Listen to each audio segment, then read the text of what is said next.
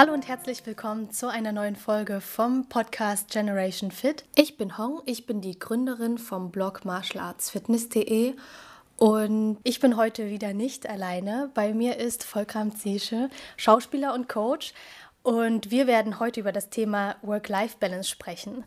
Volkram, stell dich doch einfach mal vor. Ja, hi, ich bin Volkram Ziesche. Ähm, ja, wie du schon gesagt hast, ich bin Schauspieler, ähm, Coach und ähm, auch ja, Regisseur und mache äh, Theater mit Jugendlichen äh, zurzeit und gebe auch Workshops im Bereich Persönlichkeitsentwicklung und Bewusstseinsfindung und ähm, ja, genau. Sehr schön. Wie sieht denn deine Coachingarbeit aus? Also im Grunde genommen ist es so, dass, dass, dass meine, mein Coaching-Konzept auf vier Fragen basiert. Also die erste Frage ist, wer bin ich? Die zweite ist, warum bin ich? Die dritte ist, wer will ich sein? Und die vierte ist, zu wem werde ich, wenn ich die Bühne betrete? Und die Bühne ist eben nicht nur die Theaterbühne, sondern wie Shakespeare so schön sagt, das ganze Leben ist Bühne. Und ich schlage im Grunde genommen die Brücke zwischen Schauspiel und Alltag, also das, was wir Schauspieler oder Schauspielerinnen bewusst machen, in die unterschiedlichsten Rollen zu schlüpfen. Das machen wir im Alltag auch, nur unbewusst. Und Bewusstsein ist eigentlich so eines meiner Hauptthemen, eben Bewusstsein zu vermitteln, auf emotionaler, auf mentaler und auf körperlicher Ebene, weil ich der Meinung bin, dass Unbewusstsein eigentlich das größte Problem ist so heutzutage, wenn man mal so in die Medien oder Nachrichten oder auch im sozialen Umfeld schaut. Und ähm, da möchte ich eben mit der Schauspielerei eben Methodiken oder auch Perspektiven ähm, vermitteln, um Bewusstsein für sich selbst ähm, zu, zu geben sich seiner Rollen bewusst zu werden, die man im Alltag eben unbewusst spielt, sei es jetzt als Arbeitnehmer, als Arbeitgeber, als Freund, als Freundin, als Partner, als Partnerin, als Sohn oder als Tochter. Und da eben ja halt Bewusstsein zu vermitteln, dass man eben bewusst seine Rollen spielen kann und eben halt nicht reaktiv im Autopilot-Modus, was ja viele Menschen tun, also sich seiner nicht bewusst zu sein in dem, was man tut, wie man etwas tut, warum man etwas tut und was, was ähm, einen antreibt, motiviert. So. Genau, das ist jetzt mal so ganz grob. Ja, ich glaube, das ist genau dieser Punkt, dieses äh, unbewusst etwas zu tun. Im Endeffekt sind wir im Alltag oft gefangen in so einem Laufrad sozusagen genau. zwischen Arbeit und was wir leisten müssen genau. und ja, diesem genau Leistungsdruck im Endeffekt. Mhm. Was denkst du denn, ähm, das, da kommen wir dann auch zu dem Begriff Work-Life-Balance. Äh, was, was bedeutet dieser Begriff dann für dich? Also im Idealfall, ähm, wie das Wort eben sagt, äh, Balance ist eben die Balance zwischen Arbeit und, und, und Alt- oder Freizeit oder das Privatleben irgendwie so ausgeglichen, dass man eben nicht aus der Balance fällt, dass man dass man äh, eben guckt, im Gleichgewicht zu bleiben, sei es jetzt gesundheitlich, kräftemäßig, energetisch. Und ähm, eben, falls man aus der Balance gerät, eben sich eben wieder einzunorden, sage ich mal, oder auszugleichen oder ähm, ja, sich da bewusst zu werden, warum man auch aus der Balance fällt. Und das gestaltet sich natürlich im Alltag immer sehr, sehr schwierig, weil man ja, ja Leistung bringen muss, arbeiten muss, Geld verdienen muss aber auch auf privater Ebene dann, dann auch Sport machen muss und, und äh, ja, sich mit Freunden treffen muss oder mit seinem Partner, Partnerin. Und, ähm, also eigentlich hat man immer nur Druck, ob es nur ein sozialer exakt. Druck ist oder ne, bei der Arbeit den Druck hat. Exakt. Und da, da ähm, habe ich jetzt auch ganz bewusst das Wort muss gesagt, dieses, dieses Müssen und Sollen, das ist ja sehr präsent auch so im, im alltäglichen Sprachgebrauch. Und da ist es äh, meiner Meinung nach ähm, wichtig, einfach mal hinzugucken und, und sich bewusst zu werden, was muss man denn wirklich machen und muss ich das denn oder darf ich das denn eher? Und, und da auch mal in sich hineinzuspüren und auch den Mut aufzubringen, Dinge zu hinterfragen, die man tut, ob man ähm, nicht vielleicht auch Dinge eben nicht tun muss oder auch bewusst nicht mehr macht, um eben in seiner Balance zu bleiben. Und das, da fängt eben Bewusstsein schon an. Was sind denn sozusagen die Symptome, wenn man in einer Dysbalance ist, wenn man das praktisch entweder, in, entweder die Arbeit über das Privatleben stellt oder manchmal ist es ja auch das Privatleben über die Arbeit. Genau. Also ich glaube, das, das, kennt ja jeder selber. Es ist meistens ähm, Druck, Stress, sei es jetzt auf emotionaler oder auch auf psychischer Ebene oder auf körperlicher Ebene, dass man sich eben körperlich gestresst fühlt, angespannt fühlt und, und ähm, unausgeglichen ist im Sinne von, man äh, regt sich schneller auf oder man ähm, rastet schneller aus. Man hat zu nichts Lust. Man hat zu nichts Lust auch. Ja. Genau, das wäre das Gegenteil, dass man sagt, so, oh, ich habe irgendwie zu nichts Bock. Keine Energie sich, mehr. Genau, fühlt sich zu träge oder, oder kraftlos und ähm, und das sind ja eigentlich meistens dann immer Warnsignale. Und es ist auch so das Ding, gerade auch wenn es um Bewusstsein geht, ähm, dass man oft nicht Aufmerksamkeit seinem Körper schenkt und, und, und, und diesen, diesen, diesen Symptomen oder auch den Hilferufen des Körpers dann auch nicht wirklich Aufmerksamkeit schenkt und dann meistens dann weitermacht oder weiterarbeiten muss eben oder auch wenn man dann krank wird, dass man dann versucht so schnell wie möglich irgendwie gesund zu werden und sich halt Pillen und Medikamente irgendwie einschmeißt, um halt eben wieder zu funktionieren. Und ähm, da auch wieder so eine Sensibilität zu, zu, zu, ja, zu entwickeln, eben dann auf den Körper zu hören, aber gleichzeitig auch den Mut zu haben, zu sagen, so, hey, nee, pf, dann schreibe ich mich, lasse ich mich krank schreiben oder dann gehe ich immer nicht zur Arbeit, ähm, um eben halt diesem Burnout-Syndrom, was ja so ganz, ganz äh, ähm, in aller Munde ist und ähm, wo das Alter auch des Burnouts immer weiter nach unten, also was heißt nach unten halt so, man, man jünger oder jüngere Menschen bekommen mhm. ja schon Burnout in, ja, der Schule, was eigentlich super krass ist. So. Ja. Ja. Du hast ja schon gesprochen davon, wie man äh, dem entgegenwirken kann, sozusagen einem Burnout oder dieser Unzufriedenheit, mhm. indem man praktisch erstmal sich selbst analysiert und erstmal guckt, okay, wer bin ich und wo stehe ich und was brauche ich wirklich für mich selbst, um glücklich zu sein. Ja. Was gibt es denn vielleicht noch so für Hilfsmittel, die man anwenden kann, so die Stellschrauben im Alltagsleben, was man machen kann, um halt so eine gewisse Balance zu finden zwischen, okay, man muss arbeiten, ähm, aber man möchte auch genug Zeit haben für sich mhm. und also ne, ist ja ganz normal, dass man auch Zeit für sich braucht und abgesehen von der Familie, aber natürlich auch Familienzeit. Mhm. Klar, wenn man sagt, okay, nimm dir bewusst Zeit, mach bewusst beim Arbeitsplatz irgendwie alle 45 Minuten eine Pause von drei Minuten oder richte dir den Arbeitsplatz so ein, dass du dich wohlfühlst oder mach einfach viel oder such dir deine festen Zeiten, wo du Sport machst oder wo du dein Handy ausmachst, um dich nur um deine Familie oder um deine Partner, deine Beziehung zu kümmern. Das wären alles Punkte, die man natürlich benennen kann, aber letztendlich nur die Symptome bekämpft. Und ähm, ja, Genau. Und da, genau, und das beginnt eigentlich wie mit allem eigentlich, mit Bewusstsein, sich seiner selbst bewusst zu werden und ähm, Bewusstsein ist quasi der erste Schritt zu einer ja. Veränderung. So.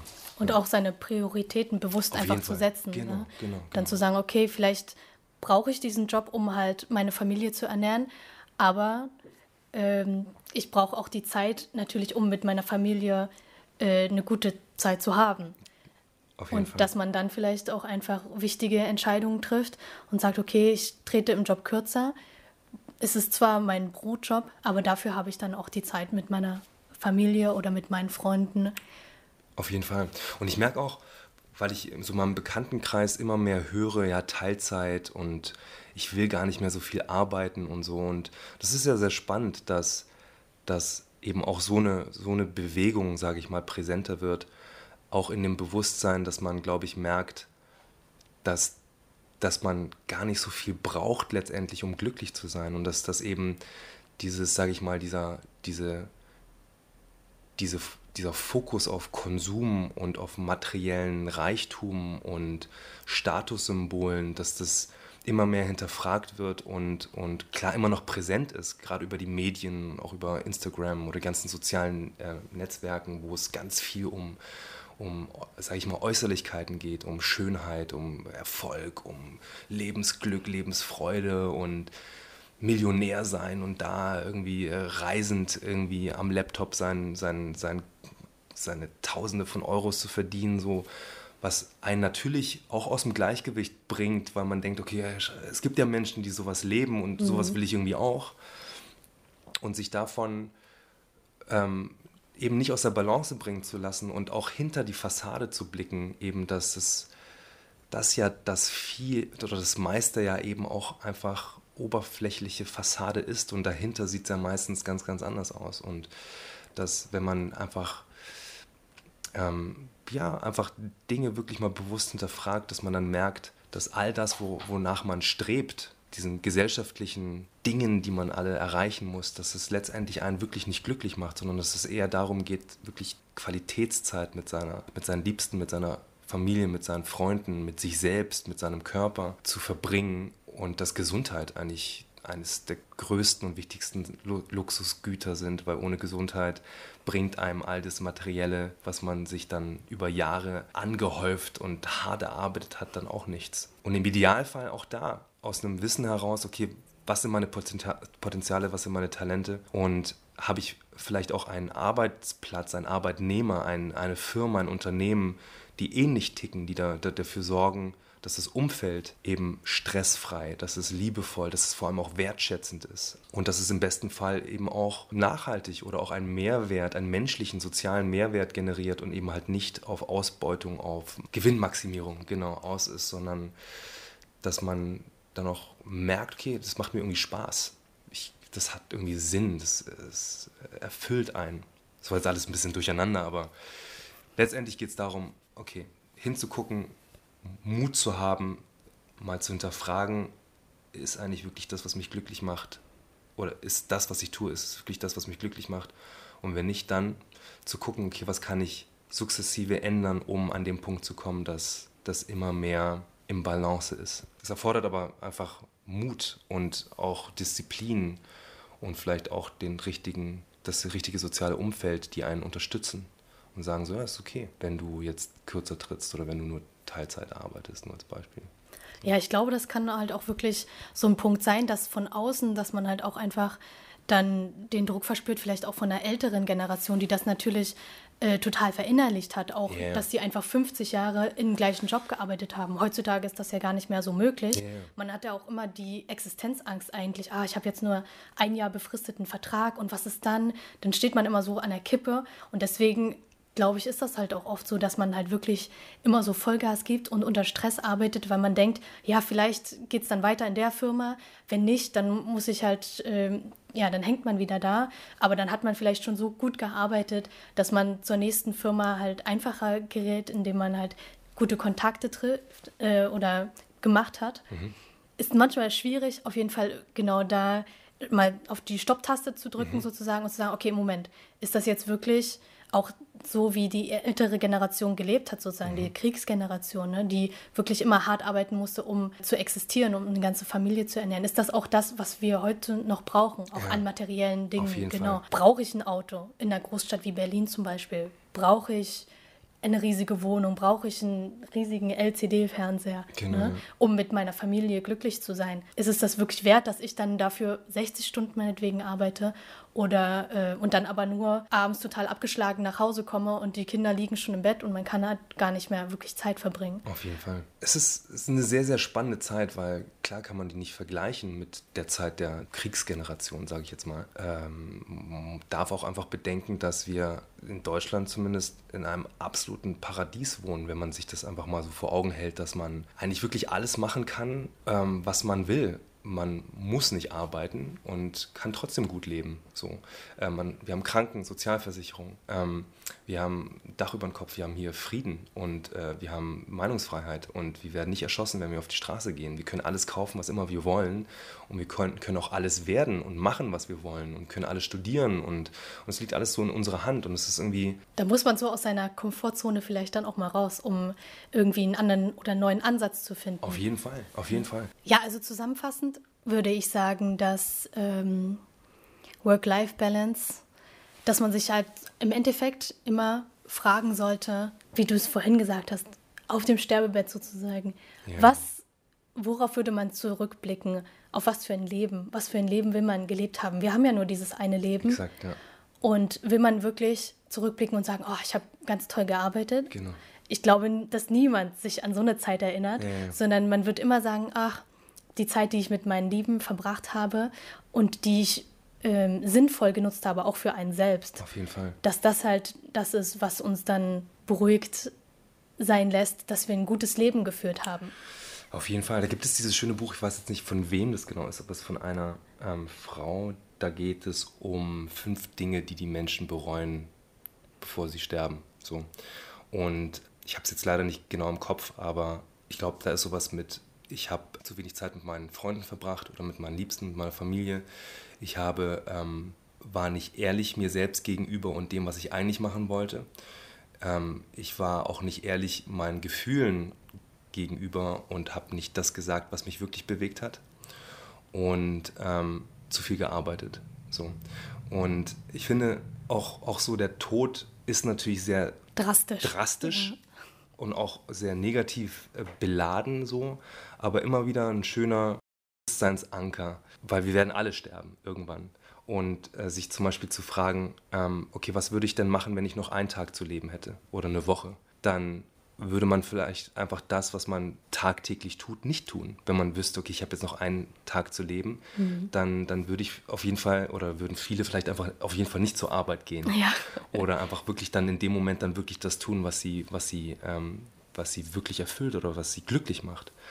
Und gerade auch, weil, weil wir viel in der Schule lernen, was wir aber nicht lernen, ist eben bewusst mit unserem Verstand umzugehen und vor allem mit Gefühlen umzugehen. Und das ist das, was ich meinen Coachings vermittel, eben das bewusste Denken zu lernen und eben mit Gefühlen umzugehen, vor allem mit unangenehmen Gefühlen. Und gerade Angst ist so ein, so ein Thema, das so präsent ist und das uns so lähmt und auch so blockiert und letztendlich auch fesselt in dem Sinne, dass wir dafür sorgen, dass Friedhöfe die reichsten Orte der Welt sind, weil da alle Ideen, alle Drehbuchbücher, äh, alle Bücher, alle Gemälde, alle, alle Erfindungen begraben liegen weil die Menschen ähm, sich nicht getraut haben oder gesagt haben, nee, das ist, wird eh nicht klappen oder ich bin nicht gut genug oder alle anderen sind besser oder so. Und da sich immer wieder zu sagen, okay, auf was wirklich, auf was für ein Leben möchte ich zurückblicken, wenn ich im Sterbebett liege. Und eines meiner größten Ängste ist, dann irgendwann da zu liegen und zu merken, so, fuck, ey, ich wollte doch eigentlich noch so viel machen und, und äh, aber ich habe mich nicht getraut oder, oder ich habe nicht dran geglaubt und so und dann ist es aber zu spät. Und das ist eines meiner größten Ängste, das dann in dem Moment zu erkennen und im besten Fall dafür zu sorgen, dass man am Ende des, seines Lebens dann sagen kann, ja, das war irgendwie geil, das war alles irgendwie klar auch aufregend und, und auch mal emotional auffühlend und mal beängstigend, aber ich habe all das oder das meiste vielleicht erreicht oder umgesetzt oder erlebt, was ich wollte. Und da sind wir auch wieder an diesem Punkt, was bringt mein Herz zum Singen, zum Lachen, zum Tanzen? Was, was begeistert mich? Eben da wieder an dem Punkt zu sein, was ist eigentlich das, was mich wirklich erfüllt und, und ich, ich hinterlassen, ähm, schenken, ähm, ähm, ausdrücken, ähm, schaffen, kreieren möchte. Und eben, eben, eben nicht aus der Angst heraus auf Nummer sicher zu gehen, und das heißt immer so schön, ähm, man lernt nur außerhalb der Komfortzone. Und die Komfortzone ähm, ist ja ein Bereich, wo man sich sicher fühlt, ähm, in, die man, in der man sich aber gerne bewegt, eben aus Angst, sich aus, seinem, aus seiner Bequemlichkeitszone hinweg zu bewegen. Und, und äh, was ich oft auch wahr, wahrnehme, ist, dass dann Menschen dann eben nichts verändern aus Angst und dann lieber ein Leben, sage ich mal, ähm, in der Form leben, dass sie sagen, okay, es ist jetzt nicht besonders geil, aber es ist auch nicht richtig scheiße. So. Und das ist ähm, Tony Robbins zum Beispiel, der bezeichnet das als Niemandsland. Mhm. Ähm, es ist halt kompletter, also jetzt ohne es zu bewerten, Durchschnitt in dem Sinne, dass man einfach nicht wirklich glücklich ist und, und aber auch jetzt nicht ähm, so unglücklich und dann, ja, und dann lebt man so vor sich hin und, ähm, und schiebt dann die Schuld auf andere, auf den Arbeitsplatz, auf, die, auf den Arbeitgeber und auf Familie oder auf, anstatt ja, das, das, die Hände aufs Steuerrad zu legen und als Kapitän oder als Kapitänin zu wissen, okay, wo möchte ich eigentlich hin in meinem Leben? Und anstatt sich über die Gezeiten, über die Wellen, über den Sturm aufzuregen. Und, und ich sage in meinen Workshops auch immer, oder Coachings, dass ein, bevor ein Architekt, ein Architekt hat eine Idee und bevor er irgendwas macht, macht er sich erstmal einen Plan. Und genauso sehe ich das auch, sind wir als Menschen auch Lebensarchitekten. Das heißt nicht, dass dieser Plan in Stein gemeißelt ist, aber zumindest einfach mal zu gucken, okay, was bedeutet eigentlich für mich Erfolg? Was bedeutet eigentlich für mich Arbeit? Was bedeutet für mich Geld? Was bedeutet für mich Freundschaft, Liebe, Beziehung, Ernährung? Was ist für mich der Sinn des Lebens? Und da einfach für mich mal losgelöst von den Stimmen oder von den Glaubenssätzen der Gesellschaft oder seinem Umfeld mal zu gucken, okay, was fühlt sich für mich eigentlich stimmig an? Und allein da, das gibt einem schon mal ein schönes Fundament, von dem man aus arbeiten kann und gucken kann, okay, okay, was gibt es jetzt für Jobs oder Ausbildungen, die, die das erfüllen? So. Und da sind wir wieder an dem Punkt, okay, wer bin ich? Warum bin ich, wer will ich sein? Ja, da haben wir viel drüber nachzudenken, vor allem wenn man halt äh, gerade auch in der Situation ist, wo man unzufrieden mit seinem Job ist. Und jetzt hoffe ich, dass ich euch einen Anstoß geben konnte mit Volkram zusammen. Volkram, sag doch nochmal, wo findet man dich denn online, wenn man jetzt mehr über dich erfahren möchte oder vielleicht dich auch buchen möchte als Coach? Auf meiner äh, Webseite, das ist Volkram zische.com. Genau, auf meiner Webseite, da findet man, ähm, kriegt man einen Einblick über mich und meine Arbeit. Sehr schön. Dann vielen Dank, dass du heute da warst. Ich danke dir. es hat sehr viel Spaß gemacht, mit dir ein bisschen zu philosophieren. Und ich hoffe, dass ihr auch einen Denkanstoß bekommen habt und bewusst Entscheidungen trefft und auch mutig seid, Entscheidungen zu treffen in der Zukunft. Wenn euch diese Folge gefallen hat, dann hinterlasst mir gerne einen Like oder einen Kommentar mit Anregungen, Kritik etc. Auch zum Beispiel, was ihr für Themen behandelt haben möchtet. Ähm, über ein Abo würde ich mich natürlich auch sehr freuen und wenn ihr diesen Podcast mit euren Lieben teilen würdet. Bis bald, ciao.